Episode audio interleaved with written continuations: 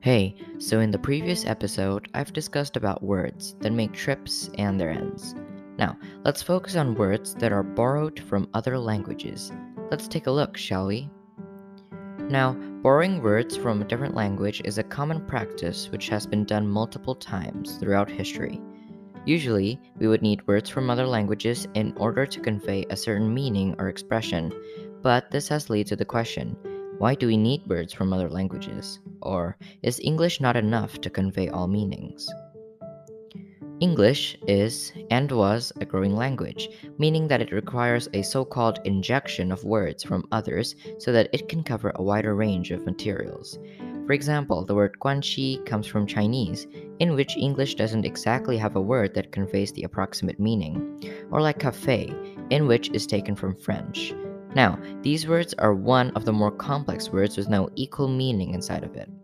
So, how did these words end up like this? Because of Old English. Old English, or Beowulf as it's often known, is an old language which has predominantly spoken in the British Isles.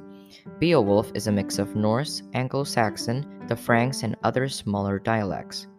This was the start to a brighter future for English. The rest is what we're going to discuss, which are called loanwords.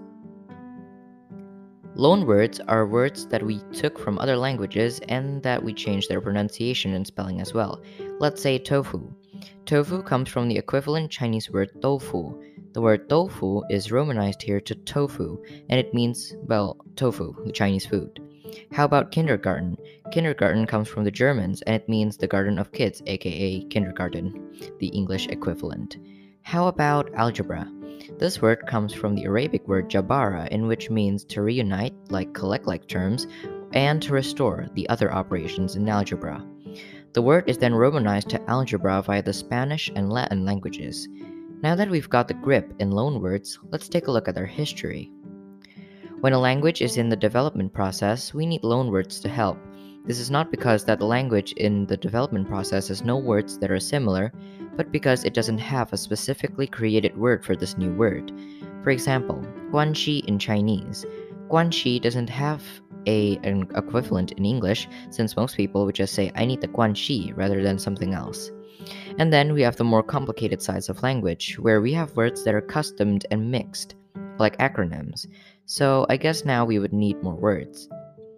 To recap, loanwords are actually that necessary to making a language seemingly complete. Just make sure it fits to the context, or else it would sound pretty awkward. Thanks for stopping by and have a great lingo day.